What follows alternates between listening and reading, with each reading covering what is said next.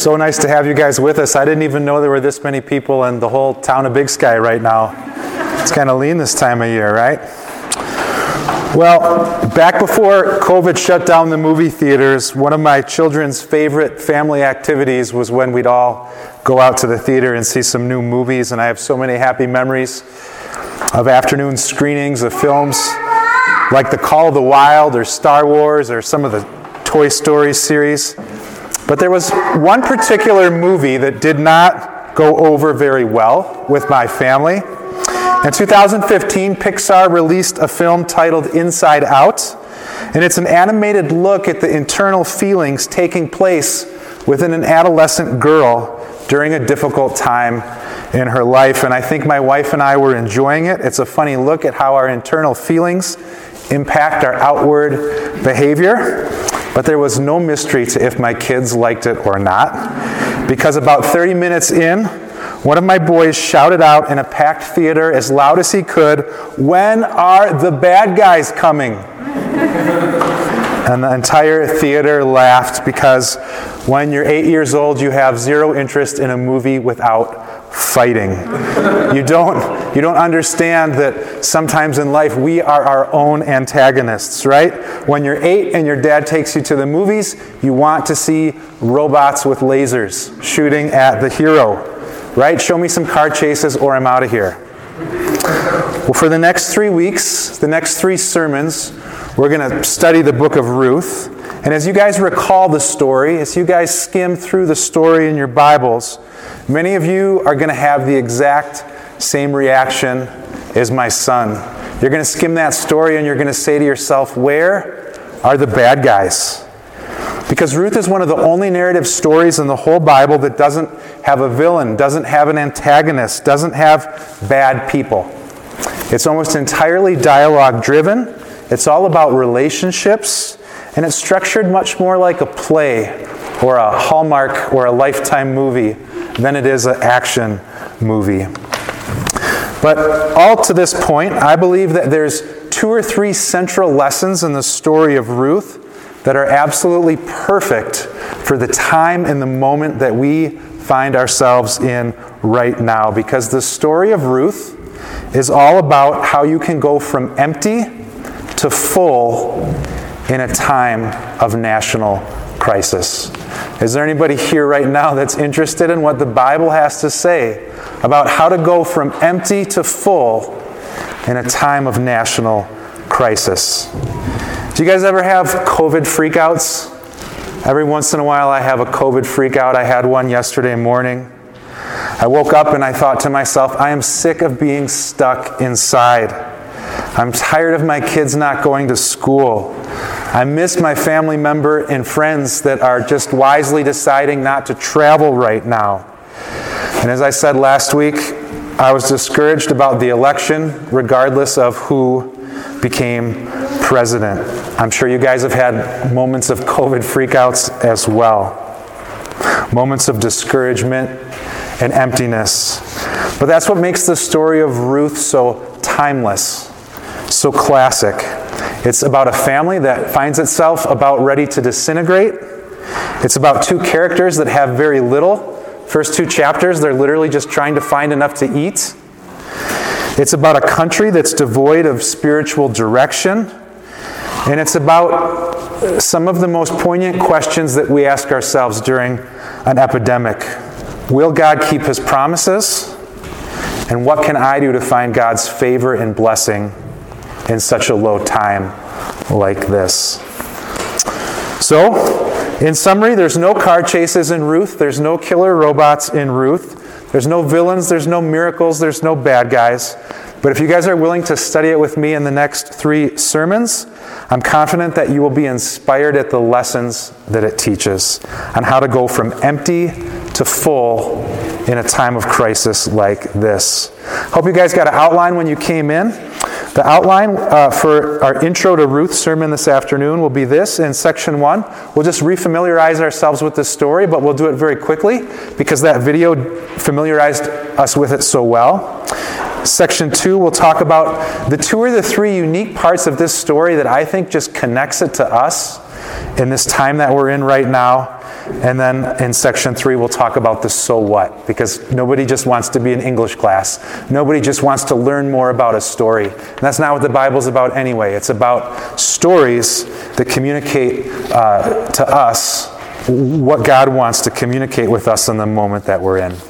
So let's really quick go through the story of Ruth and just kind of refamiliarize ourselves with what it's all about. It's about a conventional family that's disrupted by unexpected events. And maybe you guys can already connect with that. Maybe you can already relate to that. Maybe you feel like at one point you've been a part of a conventional family, but unexpected forces have compromised that. In this case, it's famine and it's death. Naomi has lost her husband, she's lost her two sons, and in that time and place, that means she's lost any realistic opportunity to have an heir, to have a grandson or a granddaughter. Uh, and they're actually reduced to welfare at the start of this story. So we continue to talk about what's going on in the, the book of Ruth. The next thing that happens is their direction, the direction of their fate is redirected. That's what's so beautiful about the story of Ruth. They're experiencing famine. They're on welfare. They're trying to find enough to eat. They're going to lose their family land. Everything is headed in a terribly disastrous direction. But their fate is redirected because of one woman's extraordinary faith and friendship. Right? Nobody's like, I just really need less faith and friendship in my life right now. These are things that we all need more of, and that's what's so inspiring about the story of Ruth. One of the main things I want us to focus in on this week and the next two weeks is how almost all the main characters in this story go from empty to full in all the different measurable categories in their life economic, relational, hope, etc. In Ruth 121, uh, Naomi, the mother in law who's lost her husband and her two sons, she says this as she kind of summarizes her emotional state and her future prospects. She says, I went out full and empty did the Lord bring me back. Like the writer is, this isn't just something the pastor is saying. The writer of the story, the narrator, is literally telling us that this story is about going from empty to full. And then what's the final image in the book of Ruth? In Ruth 4:16, it contains a potentially awkward but also beautiful picture. In the original Hebrew, it says that uh, Naomi is actually nursing her grandson. And we know that medically it's possible for somebody who's not a biological mother to actually nurse an infant. And it's telling us that that's what's happened in this story. Okay, again, I'm tiptoeing this. This is awkward. But in chapter 1, this woman has said her name is Mara. Her name is bitter. And what is bitterness? But an, an absence of hope. Her life is empty because she has no hope. But then the story ends with her with this picture overflowing with life-giving sustenance. Okay, the author doesn't want us to miss that. The author wants us to know that this woman has not only gone through an outlook of emptiness to hope, uh, but uh, her life is actually overflowing uh, with community and, uh, and, and, and, and um, nurturing at this point. As that video uh, also concluded with, uh, this story also has an important part in the larger scope of the Bible, and it's this. If you guys have ever paged through the Bible and just thought that it was all these disconnected stories and wondered how these stories got put in the Bible and what, if anything, they all have in common, I've certainly asked myself that before. Well, there's this character in Genesis named Abram. His name is changed to Abraham, and God gives him these promises. They're called the covenantal promises. And the promises include things like, I will bless your descendants and make them a treasured people. I will give I, I will bless the whole world through those people. Later on, we're given this promise that uh, through Abraham's descendants would come a great king. There's probably between a half dozen and a dozen of these promises. And all that to say, Every single story throughout the Old Testament is connected by those promises. Either those promises will come true or come closer to becoming true through that story, or the, the people will be unfaithful and the promises will be extinguished and they won't come true. And that's what all the stories of the Old Testament have in common. So, what later readers would bring into this story is that they know that through Abraham's line, a great king was promised, but it's about to dry up. The descendants are about to end. There's hardly anybody in Israel that still is holding to these promises. And then this foreigner, Ruth, holds to the customs and the hope of Israel. And then we're told that through her offspring, that's almost didn't occur at all, uh, David and then later Jesus come into the world, and those ancient promises are that much closer to completion. So, those are some of the exciting things that are happening through this story. And let's move on here to section two. It's just supposed to be an introduction today. I want to keep it short. I want to leave you uh, with the idea that less is more. I want to fill you with the curiosity to go home and read this short four chapter story on your own. So, what are some connecting points? What are some things that should really make us intrigued by this story in 2020? The first one is this. The antagonist or the tension in the story in Ruth is, I believe, the the antagonist and the tension in our story in 2020. It tells us that this story occurs in the time of the judges. It's just this lawless period in the Old Testament where Israel doesn't have a king, and these tribal chieftains kind of rise up and they've got their good moments, but they're pretty much degenerates. They don't really still understand what God had taught in the, um, in the book of Genesis and Exodus and Leviticus. So it's kind of this rudderless spiritual time in Israel's history. There's not strong moral leadership. People are forgetting God's ways, and the nation is undergoing a great crisis. And I feel like that's very similar to what we've gone through the last four years and what we're faced to go through in the next four years. Uh, our church, our country, uh, we're often devoid of strong moral leadership, and that's kind of the situation that we find ourselves in here in the book of Ruth. So we should feel connected because what we can learn from that story back then would have a strong application to what we're going through now. Here's another interesting connection point to the story of Ruth, and that it's, it's crafted out of a bunch of the reversal of some patterns that we see throughout the Old Testament. And I know this is starting to sound like English class again, so I'll try to talk about it as quickly as I can. But there's stories in the Old Testament, or I should say patterns that repeat themselves over and over again. One of those is the Abraham story, okay? And so whoever is the narrator, whoever is writing the story of Ruth, they're intentionally writing it in a way that is showing us that it's a reversal of the Abraham story. I promise this will be interesting. So, Abraham was left Israel by faith. But what does Ruth do? Ruth enters Israel by faith. Um, Sarah, Abraham's husband, or um, Abraham's wife, she was barren, but she was given a child in her old age. Ruth is given a child in her young age. Abraham was quite wealthy, Ruth was very poor, etc. So it's like a retelling of the Abraham story, but everything's opposite. Too many, coinc- too, too many connections for that to just be a coincidence. Here's another reversal. Up to this point in the Old Testament, every time an Israelite got married or relationally involved with a Moabite woman, it was bad. It was a curse. You can go back and you can read places like Numbers 25, 1 to 3. Every time an Israelite in the Old Testament up to this point gets romantically intertwined with a Moabite woman, it's a curse and bad things happen. But here in the story of Ruth, Israel is saved and this family is good things happen because of their involvement with this Moabite woman. The reason I think that's an important connection point is because the author is showing us that God works in unexpected patterns and God works through unexpected people. I think six or seven months into COVID, like we're all just in this daze. We're all just spiritually drained. We're all just waiting for this to end. And what a beautiful reminder that God works in unexpected ways, God works in unexpected patterns, and God works through unexpected people. That's what the book of Ruth is all about, and I think that should be incredibly encouraging to us. Waiting for a breakthrough, waiting for something fresh, waiting for a new act of God.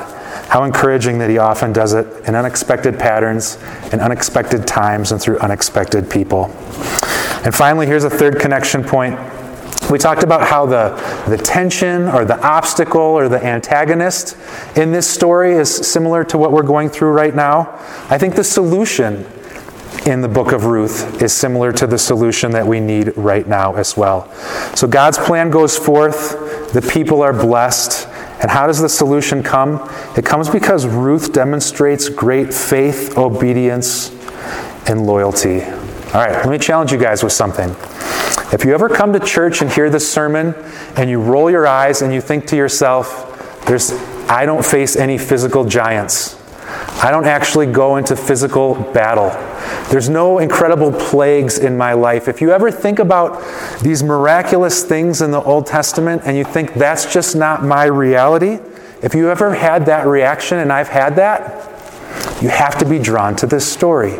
Because this is a story about how we can go from empty to full, and we don't need miracles. We just need to have the discipline to have faith and obedience and loyalty. Does that make sense? And if you ever shrug your shoulders at the dramatic things of the Bible and say, well, that's just not what I go through day to day, here's a story about the everyday, routine, regular life that most of the people on this planet have.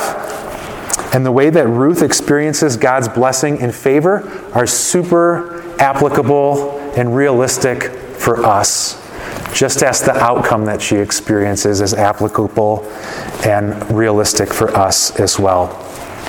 So let's wrap up with uh, two quick things of the so what. Like, Ruth is a beautiful story, a more beautiful story than I could ever write. Uh, if you really understand it, it's more surprising and beautiful than anything that we would see on TV. But so what? Is it intended to be more than just a beautiful story? Well, first of all, I think in the next three weeks, as we get more familiar with this story, we're going to feel God steering us, God directing us as to how we can go from empty to full in our lives in this moment.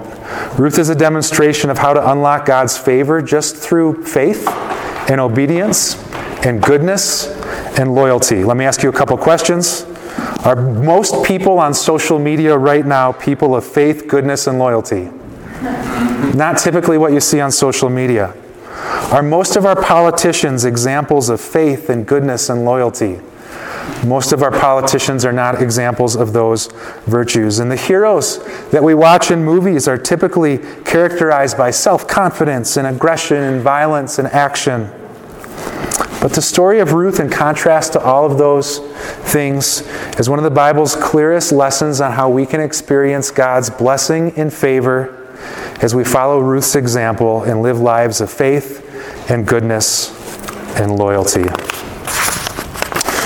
Uh, secondly, this is also an incredible story of God keeping his promises. And I think right now in this moment, we all need dramatic reminders that God is going to keep the promises that he's made in your life.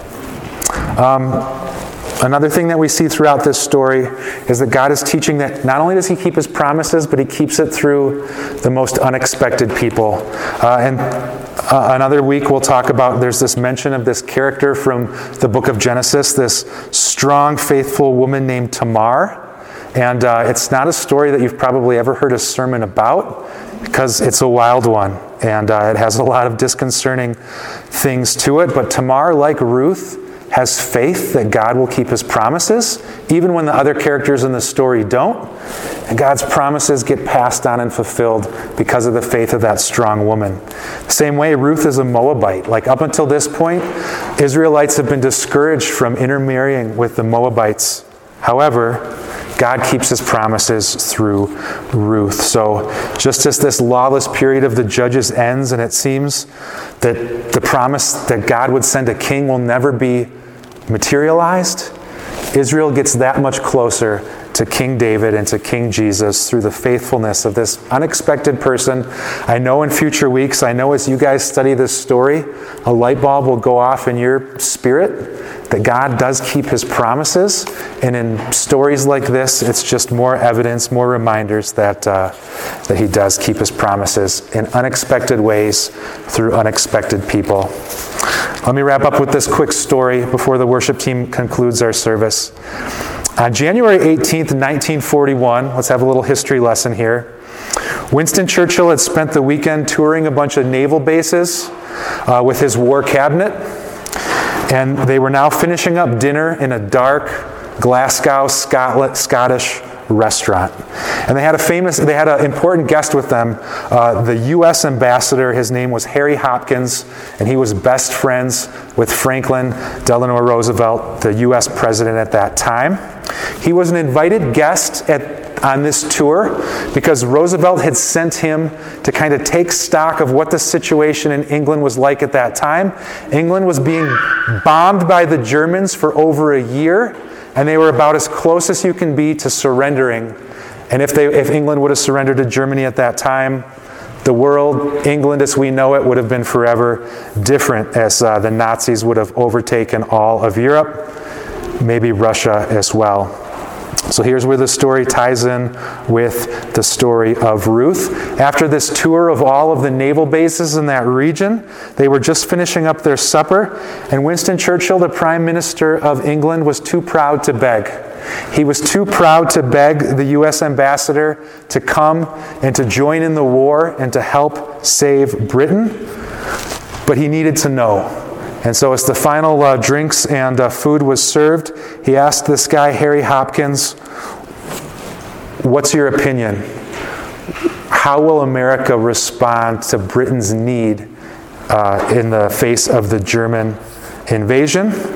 And in one of the most perfect literary quotes of all time, Harry Hopkins stood up in this dark Scottish bar and he quoted Ruth 1 16 to 17.